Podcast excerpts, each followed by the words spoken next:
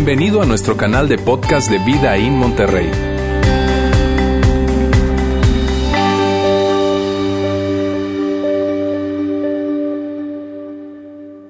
Muy buenos días, ¿cómo están? Hoy ya estamos en la segunda parte de nuestra serie Caminando hacia el desastre. Y mira, la semana pasada Fer nos hablaba acerca de eh, que todos nosotros somos un desastre, ¿cierto? Fer nos decía esto de que todos somos un desastre o todos tenemos un desastre en nuestras vidas. Y claro, que, de alguna manera la palabra puede ser un poco fuerte, ¿cierto? Y tú digas, a ver, a ver, a ver, yo, y como que era algo incómodo probablemente, pero eso fue lo que Fer nos decía la semana pasada. De hecho, nos colocó una tarea, y los que estuvieron aquí la semana pasada, a ver si la recuerdan, que fue el hecho de andar en la semana y andar con los ojos bien abiertos. Y que si nosotros veíamos a alguien, ¿verdad?, que era un desastre o que tenía un desastre en su vida, que entonces cuando viésemos esa persona o cuando viésemos esa situación, entonces dijéramos esto, yo reconozco un desastre, cuando veo uno porque yo soy uno.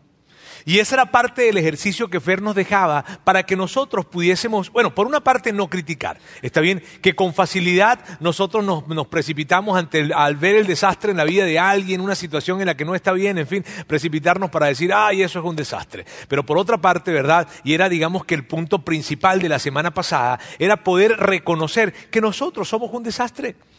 Y que esto no tiene que ver con que tú seas una persona que eres seguidor de Jesús, seas cristiano, seas católico, seas eh, judío, seas ateo. Esto no tiene que ver con un tema de fe, con un tema de religión, sino tiene que ver con la vida. La vida, en la vida todos podemos ver que en nuestras vidas hay desastres. Somos un desastre o nosotros tenemos un desastre en nuestras vidas. El asunto es que tú sabes, la palabra desastre probablemente la sentimos como muy fuerte y decimos, bueno, yo no, o sea, yo es que yo soy, o sea, si hay cosas que no están bien en mi vida, pero tanto así como que un desastre, ¿verdad? Pero el tema de la semana pasada tenía que ver con que tú y yo pudiésemos sentirnos cómodos con eso, con que somos un desastre o con que tenemos un desastre porque de alguna forma lo tenemos. Mírame, puede ser en nuestras finanzas, probablemente tiene que ver con tus tarjetas de crédito y que te comprometiste más de lo que debías comprometerte o compraste algo que definitivamente no tenías que comprar y, ahora estás pagándolo y en fin. O puede ser probablemente en tu matrimonio y tu matrimonio está en una tensión y, la manera en que se hablan y la manera en que se tratan y, y cómo se llevan las cosas, hay secretos, hay cosas y es un desastre. O puede ser inclusive probablemente en tus relaciones en la escuela, en la preparatoria o en la secundaria o en la universidad y, las relaciones no están bien o las calificaciones no están bien, ¿verdad? Las materias no están bien y entonces hay un desastre. Eh, o, tiene que ver con relaciones más allá de la familia. En fin, el punto es que todos pudiésemos entender y ver que somos un desastre. Todos de alguna manera tenemos, tenemos un desastre. De hecho, lo que hacemos muchas veces es que eh, decimos cosas como, como eh, a ver, bueno, yo, yo, yo tengo un sí, una cosa que, no está tan bien en mi vida, pero eso sí es un desastre, porque tendemos de una vez como que buscar que los desastres de otras personas sean más grandes que los nuestros, ¿cierto? Y decimos, no, el mío es así, pero aquel es así enorme. Y no, no, no, no, la semana pasada veíamos que no, que, tenemos que abrazar esto y que tenemos que reconocerlo. De hecho, una de las cosas que también decimos cuando, cuando nos damos cuenta que sí, tenemos un desastre, en lo que sea que tengamos el desastre, ¿verdad? Eh, decimos, bueno, pero nadie es perfecto. ¿Cierto? Y que es un, pensamiento que, como que nos llega como una especie de, de consuelo. Bueno, pero nadie es perfecto. ¿Cuántos no hemos dicho eso? ¿Cuántos no hemos dicho, a ver, pero nadie es perfecto. Pero cuando decimos eso, cuando estamos diciendo nadie es perfecto, estamos reconociendo que hay un nivel de perfección al que nadie puede llegar. Y ese era un pensamiento medio profundo, medio filosófico que hablábamos la semana pasada y que a mí me encanta. Porque cuando tú y yo podemos decir, y en algunos momentos hemos dicho, bueno, nadie es perfecto, estamos reconociendo, insisto, que hay un nivel de perfección al que nadie puede llegar. Y la pregunta inmediata que se presenta es esta, ¿y quién define ese nivel de perfección? ¿Quién define ese perfecto que tú y yo decimos que existe pero que nadie le llega? ¿Quién? De hecho, la conclusión a la que llegábamos la semana pasada era la siguiente. Cuando reconocemos nuestros desastres, estamos tan, está, perdón, estamos a tan solo unos pasos de reconocer a Dios. Porque, mírame, para que nosotros digamos que algo es un desastre, tiene que haber algo que no lo es. Porque ¿cómo sabemos que esto es un desastre? ¿Me hago entender con esto? Tiene que haber una referencia, tiene que haber algo que es el ideal, lo perfecto, lo, lo, bueno, lo correcto, para que entonces yo diga, esto es lo ideal, esto es lo perfecto, pero esto que está aquí, como no se parece a esto, no lo es. Entonces tiene que haber un ideal, tiene que haber un perfecto, tiene que haber un nivel de excelencia en el que nosotros decimos, ok, esto que está aquí está bien, pero esto no está bien, y esto, y por eso esto es un desastre. Ahora, ¿quién definió? ¿Quién lo definió? ¿Quién define eso? ¿Lo definiste tú? ¿Lo definí yo? No, definitivamente no. ¿Lo definió algún gobierno? Definitivamente no. ¿Lo definió algún filósofo o pensador? En la historia? No, definitivamente no. Y por eso decíamos que cuando tú y yo empezamos a ver nuestros desastres y a tener ese tipo de reflexiones, ¿sabes? Reflexiones profundas en las que vamos tratando de hacernos preguntas, terminamos caminando hacia Dios, porque nuestros desastres siempre nos llevarán a reconocer que existe un Dios que hizo las cosas como deberían ser y que representa las cosas como son. Entonces, ante esto, nosotros podemos identificar el desastre. La semana pasada decíamos eso, decíamos que definitivamente todos somos un desastre. ¿Y qué les parece si lo practicamos hoy? ¿Sí? A ver, digan conmigo, yo soy un desastre. Excelente. Ustedes son más desastrosos que los del primero, porque los del primero les costó más. A ver, ¿cierto? Yo soy un desastre y estamos bien con eso porque es reconocerlo. Decíamos que, y esa, y esa era lo que buscábamos, entender de que todos somos un desastre, de alguna manera todos somos un desastre, todos tenemos un desastre en nuestras vidas, grande, pequeño, eh, eh, serio, no tan serio. De hecho, si tú puede, puede que tú digas, sabes que Roberto, yo en este momento de mi vida te puedo asegurar algo, yo no soy un desastre. O sea, yo, tengo todas las cosas en razonable orden, no en perfección, pero sí en razonable orden. Si tú dijeras eso y es verdad, está bien, entonces tú estás en medio de un desastre. ¿Ok? Me refiero, vienes de uno o vas a ir a, uno el día de mañana, pero de que, de que hay, hay, el desastre es parte de nuestra vida. Mira, yo recuerdo cuando tenía 18 años, cinco o seis años atrás, eh, mírame, eh, eh, yo recuerdo que mi papá me prestó una camioneta que él tenía. Era una camioneta pick-up grande, estándar, ¿verdad? sincrónica le decimos por allá, ¿verdad? Estándar. Y esa camioneta, mi papá me la presta, yo tenía 18 años, te digo, y yo tenía que estacionarla, o iba a estacionarla en un estacionamiento, en un garaje, ¿verdad? como de una casa, que era pequeño, era angosto. Entonces yo agarro y eh, meto la camioneta hacia allá y voy a hacer esto para meterla de esta forma, ¿ok? Aquí está la pared, aquí está la pared, y yo estoy haciendo esto, y cuando estoy haciendo esto, ¡oh! Y cuando escucho yo ese... Y digo, no puede ser, no puede ser. Entonces agarro, saco el retroceso, meto primera y entonces voy un poquito hacia adelante no puede ser, digo yo, no, no, no. Y yo agarro y vuelvo a meter retroceso otra vez, cambio la dirección del volante, tú sabes. Y era y le daba para adelante y para atrás, y era entre más le daba, más rayaba, y era cosa horrible. Y yo tenía a una amiga que iba conmigo allí al lado de mi, en ese carro, ¿verdad? En la camioneta, y de repente ella me dice, al verme en ese momento así como yo estaba, se me queda viendo y me dice, Roberto, te ayudo.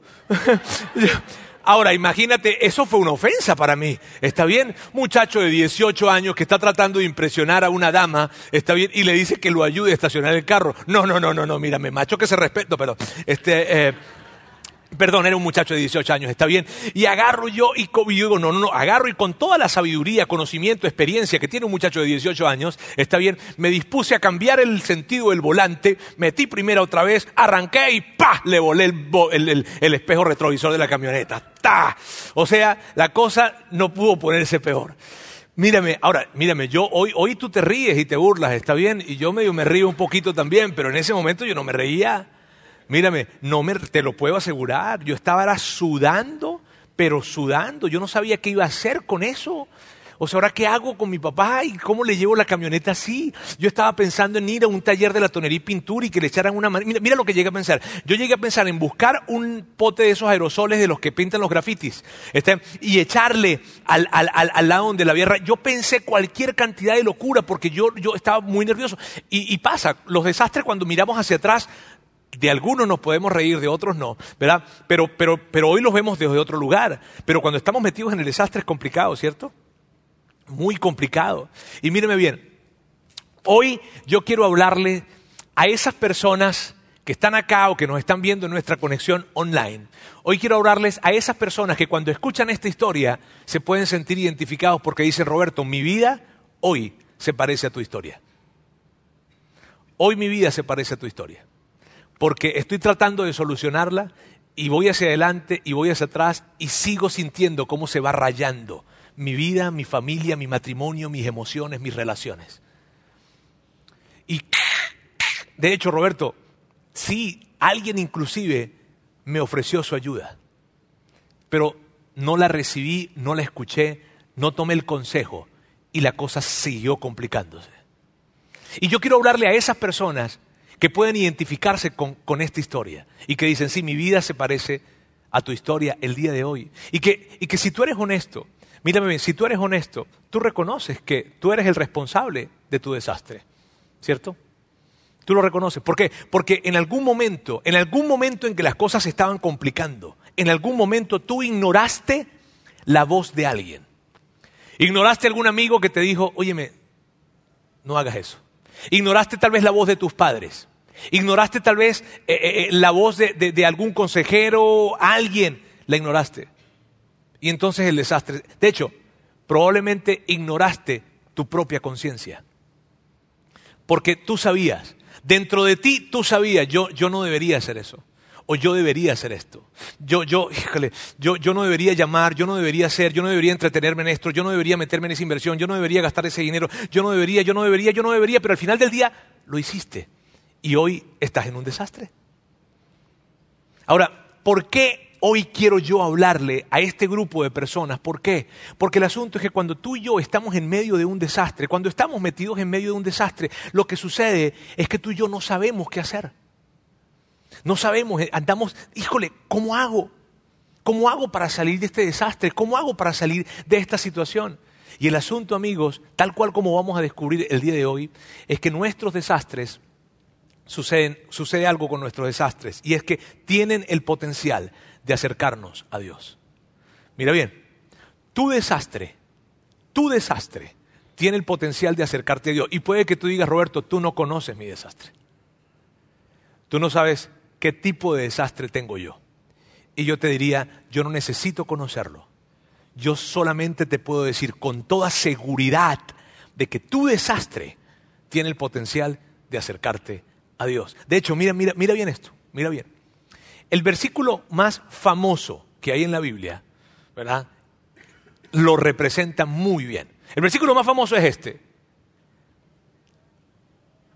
Porque, de porque de tal manera amó Dios al mundo que dio a su Hijo. Muy bien, excelente. 100 puntos en teología en Biblia. Ahora, miren bien.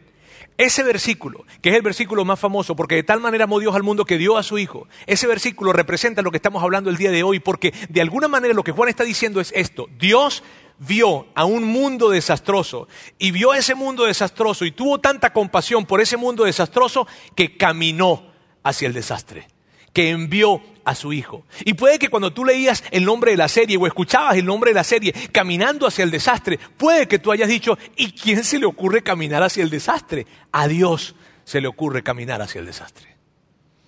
A Él se le ocurrió. Porque cuando Él vio el mundo hecho un desastre, su amor por el mundo fue tan grande que caminó hacia ese desastre. No, no, no, no, no se volteó, no le dio la cara, no, no, no, no la cara, sino que le dio su cara y caminó hacia el desastre. Por eso te digo, qué curioso es que ese versículo, que es el más famoso que puede haber, representa lo que estamos hablando en esta serie. Y hay un versículo que te digo, para mí, a, a mí me gusta más el siguiente versículo. Es menos famoso, de hecho pocos lo saben Está bien. Pero el siguiente versículo, que es Juan 3.17, es, para mí, me encanta, e, e, es, increíble. Y, yo quiero que lo hagas, ¿está bien? Que lo hagas conmigo. Dice, Dios no envió a su Hijo al mundo para condenar al mundo, sino para salvarlo por medio de él. y con esto te digo, ese desastre, ese desastre que tú crees que te aleja de Dios, ese desastre que procuras esconder, ese desastre que te cuesta reconocer, ese desastre que te avergüenza, ese desastre que quisieras regresar de alguna manera del tiempo y tratar de deshacer eso que tú hiciste, que, te metiste en el desastre. Ese desastre no hace que Dios se aleje de ti, hace que Dios se acerque a ti. Y es, es eh, eh, amigos, esto es increíble. Porque de alguna manera tú y yo no podemos concebir eso. De hecho, de alguna manera tú y yo hemos creído que nuestro desastre nos separa de Dios, pero no ha sido así. Porque Jesús no vino a este mundo a ver cómo estaba tu matrimonio para decirte, tu matrimonio está mal. A ver, a ver, ¿cómo estás manejando las finanzas? Muéstrame. Ah, con qué muy bonito, con estas deudas, ¿no? Ah, no. Él no vino, Jesús no vino a este mundo para señalarnos, para ver nuestra moralidad, nuestra sexualidad, la manera en cómo nos relacionamos, en fin, como sea, en toda nuestra vida, para señalarnos. No, Jesús vino a este mundo y estaba como que, mira, yo tengo la idea y esta es mi idea clara a partir de lo que la Biblia nos presenta. Esta es mi idea. Veo a Dios viendo dónde están los desastres y donde hay desastres, Él se apresura. Y se apresura para acercarse y para decirnos, vine a rescatarte. Dime si eso no es padre. O sea, porque la comprensión que tenemos de los desastres es otra. La comprensión que tenemos de los desastres ha sido, no, mi desastre me separa. Pero tu desastre, sea cual sea el desastre, lo que hace es que Dios se acerque. Dios anda buscando gente desastrosa para acercarse y decirle, te vine a rescatar. Y esa es la mirada que nos presenta este texto. De hecho, este texto me encanta porque tú sabes, cuando, cuando, cuando vemos Juan 3:16 que dice, porque de tal manera amó Dios al mundo, tal vez se puede, se puede ver como algo muy general, ¿sabes? Muy global, al mundo. Muy, muy, una categoría probablemente muy grande. Pero cuando vemos el siguiente texto, o sea, este, en donde dice que no vino para condenar, sino que vino para salvar, entonces Dios empieza a ser algo más personal. Hay, gente que reconoce y que cree en Dios y dice, mira, sí, Dios existe, claro que sí existe, pero yo no creo que sea un Dios personal, yo no creo que sea un Dios cercano, pero a través de lo que yo veo en la Biblia y a través de lo que nos muestra, mira bien, Dios claro que es un Dios personal, claro que es un Dios cercano, Dios te llama por tu nombre. De hecho, en la biografía de Jesús, nosotros podemos ver cómo se presenta Jesús. Mírame, Jesús se presenta de una manera tan personal Jesús nunca se presentó, habla con mis asistentes. No. Jesús nunca, nunca dijo ese tipo de cosas. Jesús se presentó de una manera muy personal. Imagínate, en una oportunidad, él estaba enseñando en el templo y se acercaron un grupo de fariseos. Y, yo sé que tú conoces esta historia, pero estas historias representan tanto para nosotros. Mírame, Jesús está enseñando, se acerca a unos fariseos y traían a una mujer que habían conseguido en pleno acto de adulterio. O sea, ahí no había forma de negar nada. Ahí no había forma de decir, ah, es que me equivoqué. No, no, no, no, no. A ella la consiguieron en pleno acto de adulterio y por favor no me pidas detalles. ¿Está bien? Pero ahí estaba. La consiguen a ella en pleno acto de adulterio, la traen porque esas personas que la traían delante de Jesús, la traían para que Jesús la condenara. Y le estaban trayendo realmente una trampita a Jesús. Ahora, lo, lo increíble en esto, porque imagínate el cuadro, y si tú estás casado, tú sientes probablemente, híjole, el adulterio, en fin, a ella la están trayendo. Esa mujer era un desastre. Esa mujer había hecho un desastre de su vida, de su matrimonio o del matrimonio de alguien más. Pero ella estaba viviendo un desastre. Su matrimonio o el matrimonio de alguien más lo había hecho un desastre. Hay gente alrededor gritándole a Jesús, a ver, ¿qué vas a hacer? ¿Qué vas a hacer? ¿Qué vas a hacer? Y tratando de buscar la manera de que él la condenara, tratando de hacer caer a Jesús en esto. Pero ¿sabes qué me encanta? Una de las cosas que yo rescato de esta historia es lo siguiente. Jesús tiene sus oídos y sus ojos cerrados para las personas que piden la condenación de otros. Y en medio de ese cuadro, lo que Jesús le dice a esta mujer es esto. Le dice, mírame. De hecho, cuando tú lees la historia, te das cuenta que, que Jesús no miró a las personas que venían a decirle, hey, acúsala, mírala, que aquí está, y en fin, y había toda una, situación alrededor. Jesús no los vio la cara, sino que volteó a verla a ella. Le dijo, mírame, yo no te condeno. ¿Sabes? Te puedes ir, no pasa nada, pero no peques más. Y, y tú no, amigos, las proporciones de esto son, no son pequeñas. Porque Jesús está hablando con una mujer que había hecho de su matrimonio un desastre, o que había hecho del matrimonio de alguien más un desastre. Y Jesús la vio y no la alejó, sino que le dijo, mírame, porque necesito decirte algo, que no te condeno. Ah, eh, eso es increíble. Ahora, en otra oportunidad Jesús estaba caminando y vio a un hombre que se llamaba Saqueo. Saqueo era chaparrito, dice la Biblia que era chaparrito, está bien, era pequeño. Y, Saqueo era el, hombre, o sea, la cosa más odiada en esa comunidad. Era la cosa más odiada en esa comunidad. Saqueo, Saqueo tenía su vida hecha un desastre. Y el primer error que cometió Saqueo en una serie de muchos errores, ¿verdad? Fue haberse metido a un recolector de impuestos. Y eso era algo totalmente terrible. Ahora, adicional a eso, Saqueo empezó a cobrar mucho más de lo que debía cobrar y creó toda una fortuna a partir del dinero y del, esfuerzo y del trabajo de otras personas. Todos lo odiaban. Pero Saqueo, como era tan pequeño, tuvo que subirse en un árbol para ver a Jesús. Jesús venía, había mucha gente alrededor de Jesús. Entonces Saqueo se sube a un árbol. De hecho, yo creo que los guaruras de Saqueo estaban en la orilla del árbol, porque él tenía guardaespaldas. Saqueo tenía que tener guardaespaldas. ¿Por qué? Porque lo querían, ah, no, no, era un tipo odiado. Y en medio de eso, en medio de ese cuadro, en medio de esa imagen, Jesús agarra, ve a Saqueo, sabe quién es Saqueo, todos sabían en la comunidad quién era Saqueo, vio a Saqueo y esto es lo que le dijo, le dice, hoy me quiero quedar en tu casa. y tú no puedes creer eso. Tú no puedes creer que Jesús llega y, es personal. No le dice Saqueo, vine a la ciudad, quisiera hablar contigo, me voy a quedar en un hotel de la ciudad y luego entonces voy a hablar. No, le dice, hoy me quedo en tu casa. Ahora tú sabes que a mí me, me, parte la cabeza cuando yo veo esta escena, porque Jesús se quedó en la casa del tipo más malo de la ciudad. O sea, ¿tú te imaginas la cantidad de personas que estaban en esa ciudad que querían que Jesús se quedara en su casa? Híjole, que les hubiese gustado tener una, una deferencia, ¿viste? una atención, invitarle a Jesús una carnita asada, una cosa, en fin, en su casa. Todos hubiesen querido. Imagínate si yo te digo a ti esto. Si yo te digo, ¿sabes qué? Mírame bien, Jesús viene dentro de dos semanas aquí a Monterrey. Y viene y se va a quedar en la casa de alguien. ¿Qué harías tú en esas dos semanas? ¿Ah?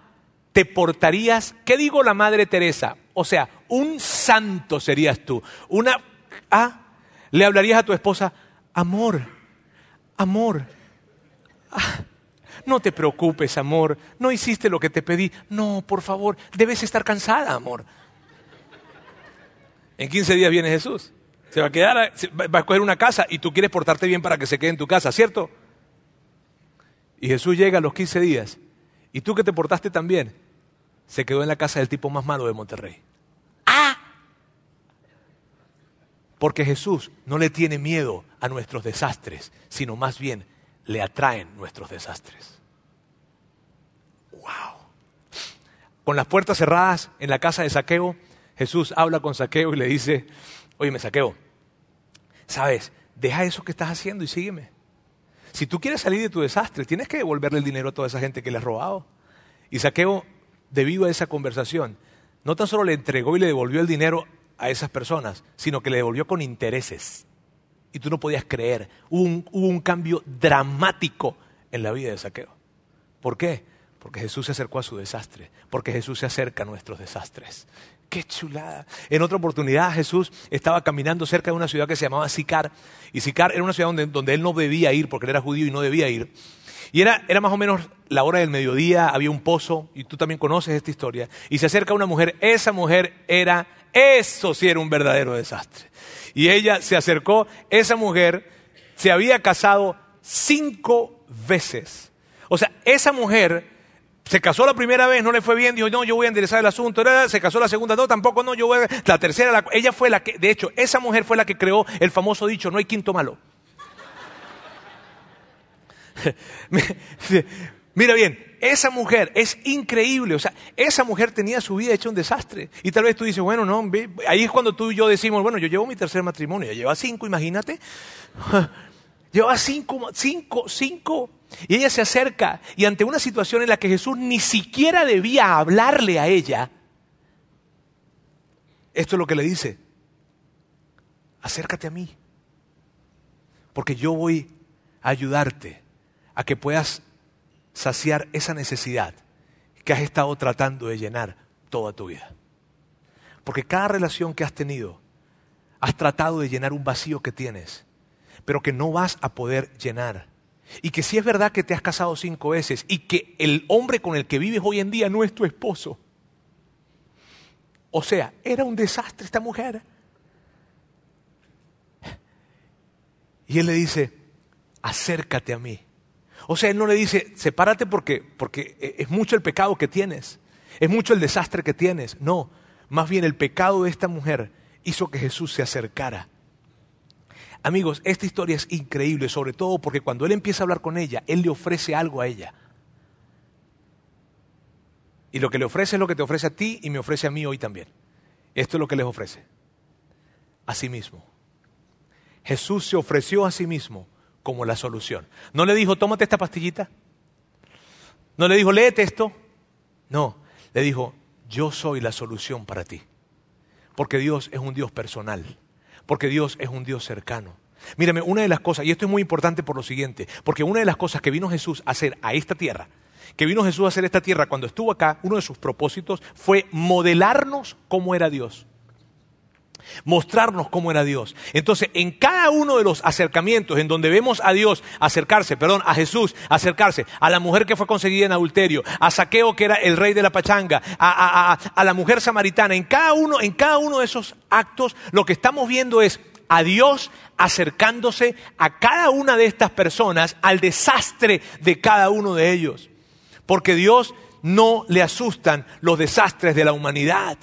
De hecho, inmediatamente después, y esto es espectacular, inmediatamente después de que Jesús eh, habló con la mujer conseguida en adulterio y le dijo, ¿sabes qué? Te puedes ir, ¿sabes qué? Yo no te condeno, vete, no peques más, yo no te condeno.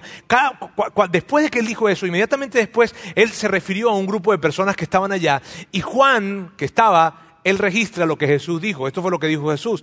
Jesús dijo, una vez más Jesús se dirigió a la gente y les dijo, yo soy la luz del mundo. Y en el contexto en el que estamos hablando, el momento en el que Jesús está diciendo eso, que acaba de decirle a una mujer que fue conseguida en adulterio, anda, vete, yo no te condeno, no peques más, lo que está representando es esto, amigos, nosotros cuando tú y yo estamos en un desastre, estamos en oscuridad.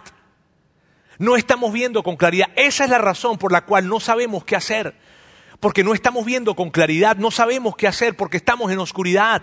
Y Jesús cuando dice, yo soy la luz del mundo, esto es lo que le está diciendo. ¿Sabes qué? Yo soy la luz que tú necesitas para que puedas encontrar la salida a tu desastre.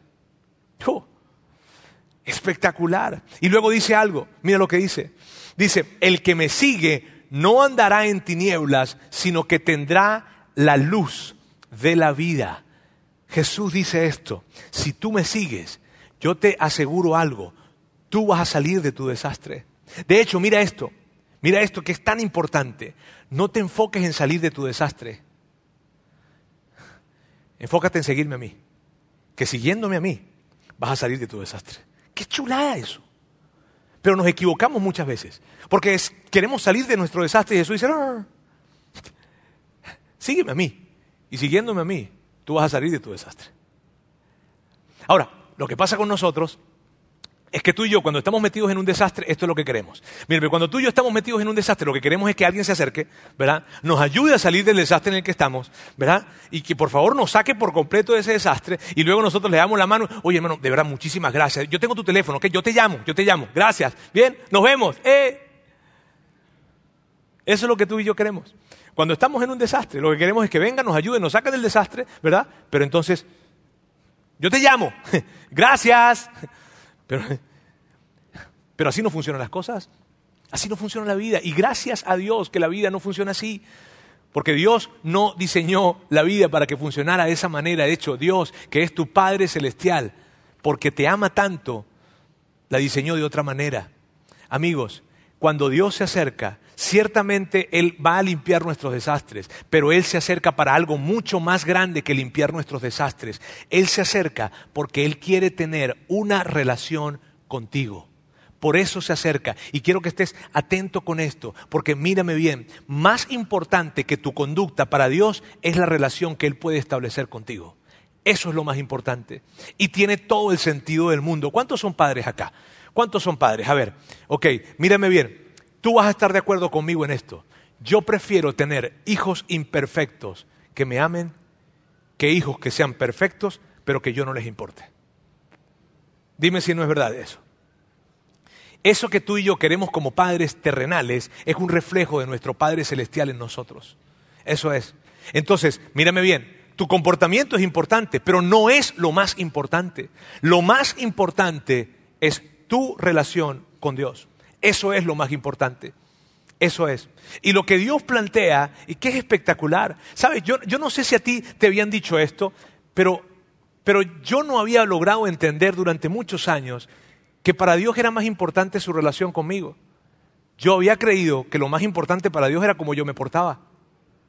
Pero a través de la Biblia, a través de las escrituras, entendemos que no, lo más importante para Él no es tu comportamiento, lo más importante es su relación contigo. El comportamiento importa sí, pero no es lo más importante. Y, por eso la invitación que Dios nos hace a ti y a mí es esta. Sígueme, sígueme. Porque sígueme representa un camino, sígueme representa un acompañamiento, sígueme, sígueme representa una relación. Entonces tal vez tú digas, ok Roberto, entiendo la invitación que Dios hace para nosotros no es deja de hacer eso, sino más bien es sígueme. Pero ¿qué es seguir a Dios? ¿Cómo, cómo ¿A qué se parece seguirle a Dios? ¿Qué se parece seguir a Jesús?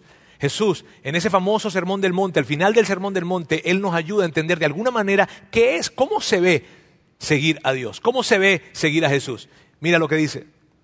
Pero todo el que me oye estas palabras y no las pone en práctica es como un hombre insensato que construyó su casa sobre la arena. ¿En qué, quiero, que me, quiero que me digas esto, ¿en qué puede terminar una casa que se construye sobre la arena? En un desastre. En eso. ¿Sabes?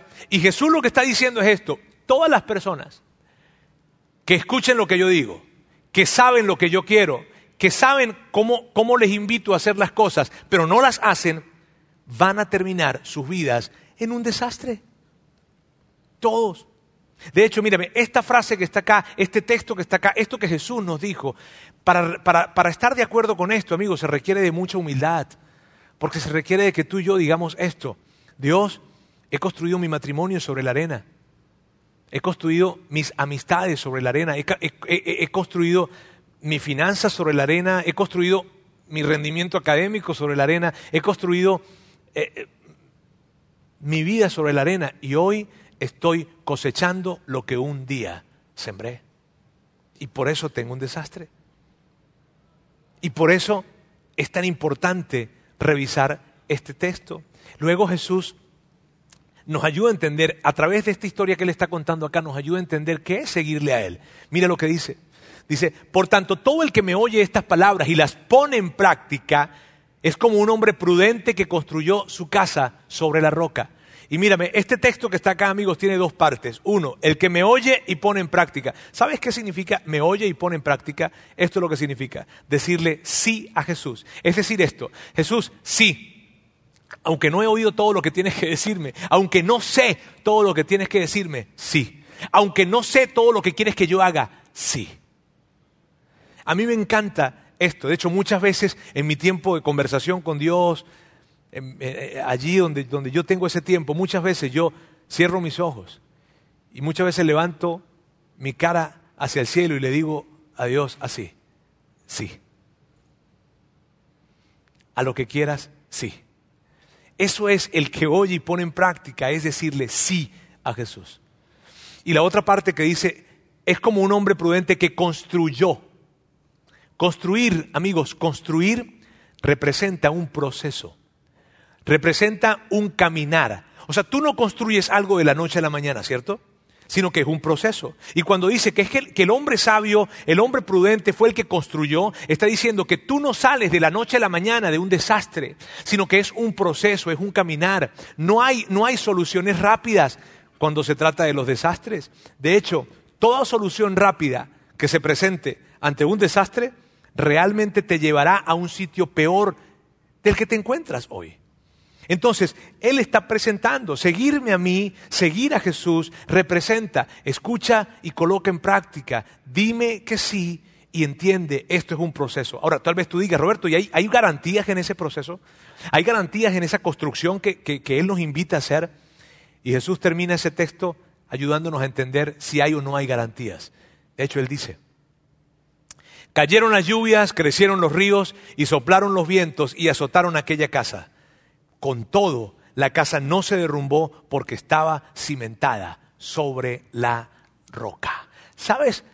Cada vez que yo leo esto es una promesa que Dios tiene para ti y para mí. Y a la luz de todo lo que estamos hablando, amigos, miren bien, esto es lo que representa. Lo que representa es, Dios vio tu desastre y no le dio miedo tu desastre, no se asustó por tu desastre, sino que debido a tu desastre se acercó a ti, a tu vida, a tu matrimonio, se acercó para decirte, vine a rescatarte. Vine a salvarte. Yo soy la luz del mundo. Yo soy la luz que te va a poder guiar a encontrar una salida correcta de tu desastre. Y por eso te quiero invitar a que me sigas, porque lo que yo quiero tener contigo es una relación. Más allá de que te comportes bien, lo que yo quiero es que te relaciones conmigo. Y si tú decides seguirme a mí, y si tú decides estar cerca de mí, hmm, mírame bien, las cosas se van a complicar el día de mañana, sí. Van a haber tempestades, sí. Van a haber lluvias, sí. Pero te aseguro algo, si te mantienes siguiéndome, tu matrimonio, tu vida, tu familia, tus hijos, jamás se derrumbarán. Dime si esas no son buenas noticias. Siento la emoción en el auditorio, sí. Mírenme, amigos, estas son noticias increíbles. Porque lo que tú y yo muchas veces hemos creído es que nuestros desastres nos separan de Dios. Pero cuando yo veo esto, lo que entiendo es esto. Claramente entiendo esto. Mis desastres pudieron atraer a Dios a mi vida. Y los desastres que cometa mañana lo atraerán para poder mostrarme una salida. Porque Él está más interesado que en mi comportamiento, en mi relación con Él. Esas son noticias increíbles, increíbles. Y si es la primera vez que tú estás con nosotros el día de hoy, si es la primera vez que nos estás viendo en nuestra conexión online, mírame bien. Yo estoy feliz de que estés acá. Y estoy feliz de que hayas escuchado algo que probablemente no sé si lo habías escuchado antes. Pero estoy feliz que hayas podido escuchar de que tus desastres no alejan a Dios, sino lo atraen a ti. Ahora, también estoy feliz que estés acá porque tú vas a escuchar algo en un momento que yo le voy a decir aquí a toda la iglesia y que estoy contento de que tú estés acá porque todo lo que yo voy a decir ahora lo hacemos para ti. Lo hacemos para ti, todos nos esforzamos en hacerlo para ti. Miren, amigos, quiero ahora les digo a todas las personas que forman parte de Vida In de nuestra iglesia. Mírenme, les quiero hacer una pregunta. ¿Será que hay más personas que necesitan escuchar lo que hablamos hoy? ¿Será que mírame bien, ¿será que hay, más gente que necesita escuchar lo que hablamos hoy? Definitivamente, porque hay tanta gente que está, que está caminando con un Dios que es castigador, o sea, no es realmente Dios. Y tanta gente necesita recibir esperanza, tanta gente. Y por eso yo este año hablaba con todos y les decía, en algunos momentos les decía que anduviesen con los ojos bien abiertos porque queríamos un lugar en donde nos permitiera recibir a más personas, porque en este lugar ya se nos hace muy difícil recibir a más personas. Y por eso les decía, anden con los ojos bien abiertos para poder conseguir un mejor lugar, para un lugar en que nos pueda brindar más espacios y mejores espacios. Bueno, pues amigos, ese lugar, les tengo noticias, ya lo conseguimos, ya lo tenemos. ¿Está bien? Así es. Ya tenemos ese lugar. Y de hecho, les quiero mostrar rápidamente, ¿verdad?, cómo se ve ese lugar hoy en día. Y así se ve ese lugar que ya tenemos. Mírenlo bien. Allí está. Así amplio, ¿verdad? Son 1800 metros cuadrados. Ahí llegan las camionetas de inmediato de vida ahí, eh, eh, atendiendo. Pero son 1800 metros cuadrados. Aquí tenemos 900 metros cuadrados. Allí está, de hecho, eh, te quiero mostrar ahora más o menos dónde se encuentra ese lugar. Ese es el lugar que ya conseguimos y que ya tenemos y que lo puedes ubicar, lo podemos ubicar acá. Mírame bien. Este es el puente atirantado, ¿ok? Aquí está el Boulevard Rogelio Cantú, aquí está Aaron Sáenz, aquí está mi casa, cualquier cosa. No, este, acá está el nuevo lugar. Está eh, eh, hacia cuando tú vas por aquí por el atirantado, si vas subiendo te consigues con colinas de San Jerónimo, vas para Cumbres, para Gonzalitos, en fin. Aquí está eh, el nuevo lugar, te digo, sobre Aaron Sáenz. Está en un lugar que es bien accesible, está muy bien, de veras que estamos muy, muy, muy emocionados. Aquí está la CFE, para que te sirva también de referencia, está en casi todo el frente de este lugar. Está muy, muy, muy padre, la verdad. De hecho, quiero, ahora te quiero mostrar, te quiero mostrar más o menos cómo se va a ver, está bien, cómo se va a ver el lugar, este, para que nos vayamos. Ah, perdón, así se ve, hoy así no se va a ver, está bien, así. Así se ve ahora mismo, ¿no? Este, la fotografía, de hecho, no, no refleja lo amplio que es, pero está más, se ve realmente mucho más amplio. Estamos ya haciendo algunas demoliciones, ya hay equipo de trabajo que está en el lugar moviendo, quitando, removiendo y haciendo. Y ahora te quiero mostrar sí, cómo, cómo, va, cómo va a verse ese lugar. ¿Está bien?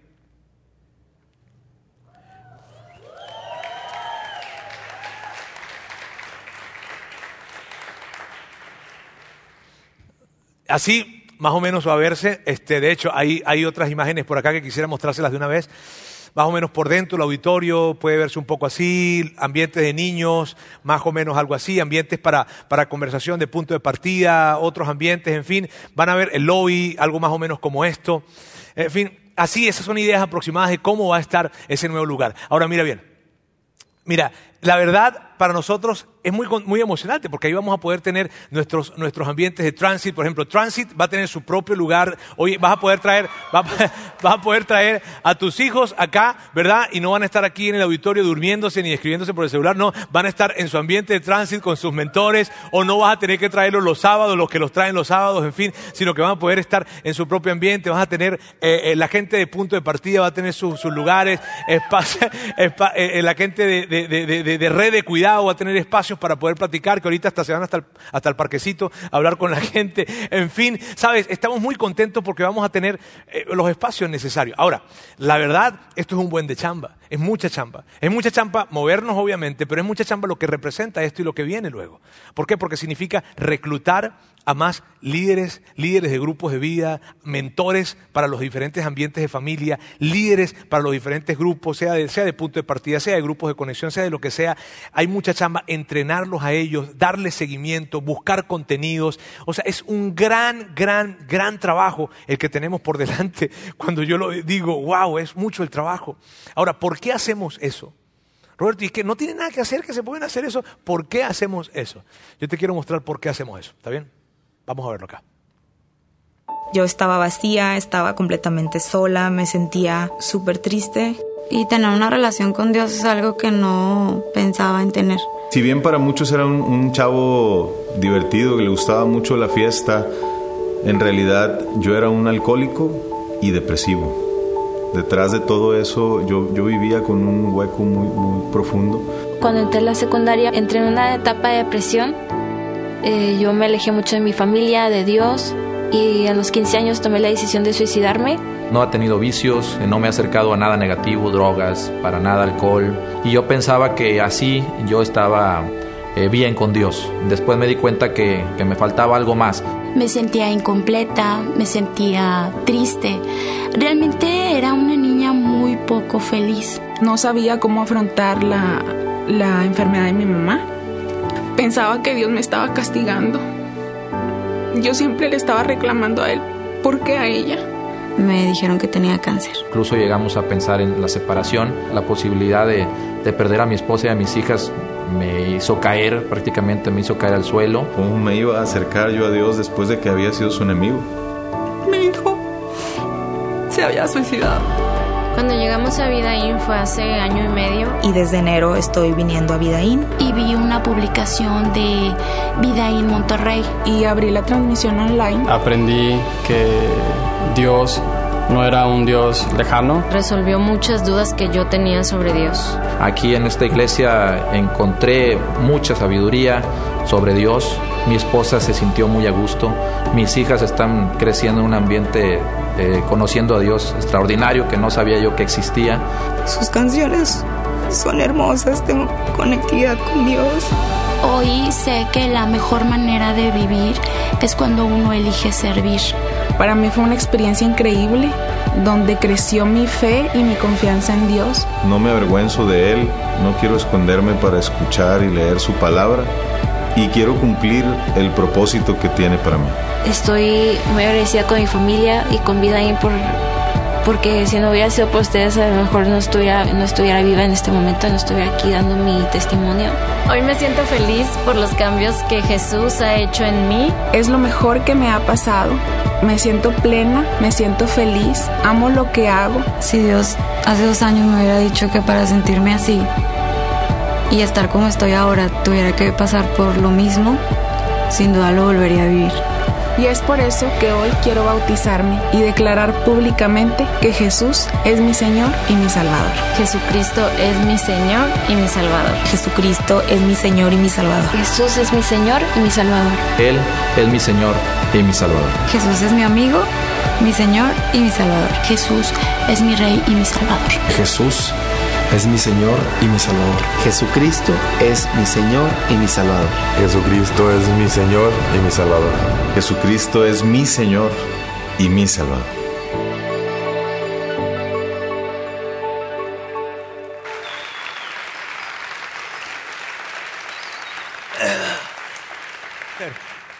Y lo voy a hacer cien veces si es necesario. Me encantan esas historias. Sabes, yo veo esto y yo digo, no voy a parar de hacer esto. Y por eso me escuchas a mí decir, yo me voy a morir haciendo esto. Por eso lo vamos a hacer. No vamos a dejar de escuchar historias de gente que puede decir, al final de contar su historia, dice, Jesús es mi Señor y mi Salvador. Señores, yo quiero poner a Jesús de moda en esta ciudad. Lo vamos a hacer porque, porque, mírame, si tú me preguntas a mí, pues la verdad, nos podemos quedar como estamos. Echamos 800, 850 personas acá, está bien, este, eh, eh, los ambientes de los niños están chidos, la gente le encanta, siguen viniendo, la música, en fin, todo bien, pero sabes, no, no, no, porque yo quiero que todos los chavos de Monterrey sepan que tienen un Padre Celestial que les ama y que está esperándoles. Yo quiero, yo quiero ver, yo quiero ver cómo, cómo personas casadas, cómo personas solteros, cómo se acercan, cómo te digo, yo quiero poner a Jesús de moda.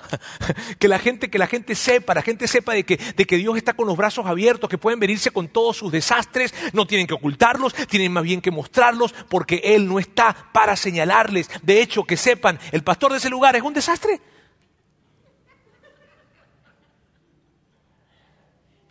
Amigos, yo quiero, yo quiero, yo sueño con más historias que se cuenten, con más y más historias que se, cuenten, que se cuenten. Historias de transformación, de matrimonios, de niños, de familias que están teniendo esperanza. ¿Por qué? Porque encontraron que Jesús no es una religión, sino es una relación. Eso es lo que me mueve. Y por eso, mírame, estamos haciendo todo esto. Y lo que yo quiero ahora decirles es esto. Mírame, hacer la, renta de este lugar y todo el movimiento, la adecuación de este lugar para estar preparado para recibirnos tiene un costo y ese costo es de 8 millones de pesos. Y les tengo noticias, porque de esos 8 millones de pesos ya tenemos 10 mil pesos. Ah, se están burlando, están desestimando esos 10 mil pesos. ¿Ah? Míreme, de esos 8 millones de pesos ya tenemos 7 millones de pesos. Ya los tenemos. Ahora, mira bien, ¿y eso se debe a qué? Se debe al excelente equipo de administración que hay en esta iglesia, que es un excelente equipo, y se debe, escucha bien esto, a un grupo de personas que forman parte acá de la iglesia, un pequeño grupo de personas que forman parte de la iglesia que, que te puedo asegurar algo, hay algunos de ellos que están sentados en medio de ti hoy, pero que cuando se enteraron que nos íbamos a mover y que esto costaba esto y que, había, y que había que hacer esto y lo otro, ellos decidieron ser parte de esto, porque es la gente más generosa, extraordinariamente generosa. Yo siempre digo, la gente más generosa está en nuestra iglesia. Y sabes, porque ellos vieron esto, dijeron, sabes qué, yo voy a ser parte de eso y por eso lo decidieron y por eso tenemos 7 millones de pesos. Ahora, mírame bien, nos falta un millón de pesos. Y fíjate bien esto, yo sé, yo sé que acá en nuestra iglesia hay varias personas que pudiesen decir, yo aporto ese millón que falta. Pero no es algo que nosotros queremos. Nosotros lo que queremos es que todos podamos participar, todos, porque es nuestra casa. De hecho, es la casa que vamos a construir para que más personas se conecten con Dios y que tú y yo seamos parte de cada una de esas historias. Por eso yo quiero hoy invitarles a que seamos parte de esto. Lo que nos resta, les digo, es solamente un millón. Y lo que vamos a hacer, de hecho, quiero mostrarles acá esto que hemos hecho. Este cuadro representa una cantidad de aportes que hemos calculado acá. Y es lo siguiente. Hay de 50 mil, de 25 mil, 10 mil, 5 mil, 3 mil y mil pesos. Estos son dos aportes, 10 aportes, ¿verdad? 15 aportes y así cada uno de ellos. Estos suman 247 personas y esto suma un millón de pesos. Ya mi esposa y yo tomamos tiempo para, para orar y para ver y ya escogimos un monto y ya inclusive lo entregamos uno de estos montos que están acá. Ahora míreme bien. Lo que yo quiero pedirte a ti es que tú puedas ver alguno de, estos montos que están acá y que tú digas, yo quiero ser parte de esto. Y definitivamente lo voy a hacer y voy a escoger alguno de esos montos. Roberto, ¿y si hay un monto que no está en esas cajitas, lo puedo dar? Sí. Está bien. O sea, no, no, quiere decir que solamente son estos montos, son referenciales esto. Pero te quiero animar a que tú puedas hacer esto. De hecho, hoy lo que vamos a hacer es que al finalizar, ahorita cuando estés saliendo, te vamos a entregar una tarjetita como esta, que es donde está toda la información. De hecho, esto que está acá, lo que nosotros esperamos es poder tener, nosotros ya lo hicimos, te digo, mi familia, mi esposa y yo ya lo hicimos. Si tú quieres hoy agarrar, tomar la tarjeta y decir, ¿sabes qué? Yo me anoto con este monto que está acá porque aquí vas a marcar, vas a colocar una X o acá o acá o donde sea y tú vas a decir, acá yo me voy a anotar. Bien, y, lo voy a hacer y quiero hacerlo hoy mismo, lo puedes hacer porque en el lobby estamos preparados para poder recibir tu aportación hoy mismo si tú quieres. Pero si no, si tú dices, ¿sabes qué, Roberto? Quiero tomar esto y quiero llevármelo, este, hazlo por favor. Y toma tiempo inclusive en la semana para orar. Y habla con, Dios, habla con tu Padre Celestial y dile, aquí estoy, ora con tu esposa, ora con tu esposo. Y dile cuánto vamos a dar, cuál va a ser nuestro esfuerzo. Queremos ser parte de esto. Y entonces tú agarras, lo marcas y lo traes el siguiente domingo. ¿Está bien? Puedes traer de una vez tu aporte y lo vas a meter en este sobre blanco que vamos a tener acá durante, durante este tiempo. Y esto va a estar, lo vamos a tener abierto hasta poder recolectarlo al mes de febrero. Aquí tienes todas las indicaciones. ¿Está bien? Pero míreme bien. Yo lo que no quiero dejar de hacer es invitarte, retarte y desafiarte a que hagamos esto y que lo hagamos juntos. Y que cuando nosotros estemos en ese nuevo lugar, tú entres y tú estés entrando a un lugar que tú sabes que tú y yo hicimos un equipo para hacer que fuera posible. Eso es espectacular. Porque al final del día, al final del día, no se trata de nosotros, se trata de otras personas, se trata de la eternidad de muchos que fue conquistada por nuestro Salvador. Bien, así que amigos, permítanme entonces no se vayan ahí sin esto, los voluntarios les van a entregar estas tarjetitas. ¿Está bien? Permíteme orar. Por favor, Dios, quiero darte muchísimas gracias, muchas, muchas gracias. Porque, porque, porque muchos de los que estamos acá crecimos viéndote como un Dios que, que estaba señalando y condenando cada uno de los comportamientos que teníamos, que no eran buenos comportamientos. Y, de alguna forma lo hicimos, pero hoy podemos entender y ver a través de lo que tú hiciste, de tu sacrificio, de tu, de tu vida, Jesús. Podemos entender de que nuestros desastres no te asustan, sino que te atraen. Y que te atraen para mostrarnos tu amor, tu salvación y tu, y tu, y tu reconciliación. Gracias Dios. Gracias porque nos permites caminar contigo y salir de ese desastre en el que podemos estar. Gracias por tus brazos siempre abiertos. Y gracias Dios, porque juntos en este lugar nos vamos a unir para ver la vida de muchas más personas que se encuentran contigo y que pueden ver sus vidas transformadas también. Te amamos en el nombre de Jesús. Amén. Amén. Amigos, los quiero muchísimo. Nos vemos el siguiente domingo. ¿Está bien? Gracias por haber escuchado este podcast de Vida en Monterrey. Si deseas escuchar estos mensajes en vivo, te invitamos a que nos acompañes todos los domingos a nuestro auditorio. Para más información sobre nuestra ubicación y horarios, entra a vidainmty.org o síguenos en nuestras redes sociales como Facebook, Twitter e Instagram. Nos vemos la próxima semana.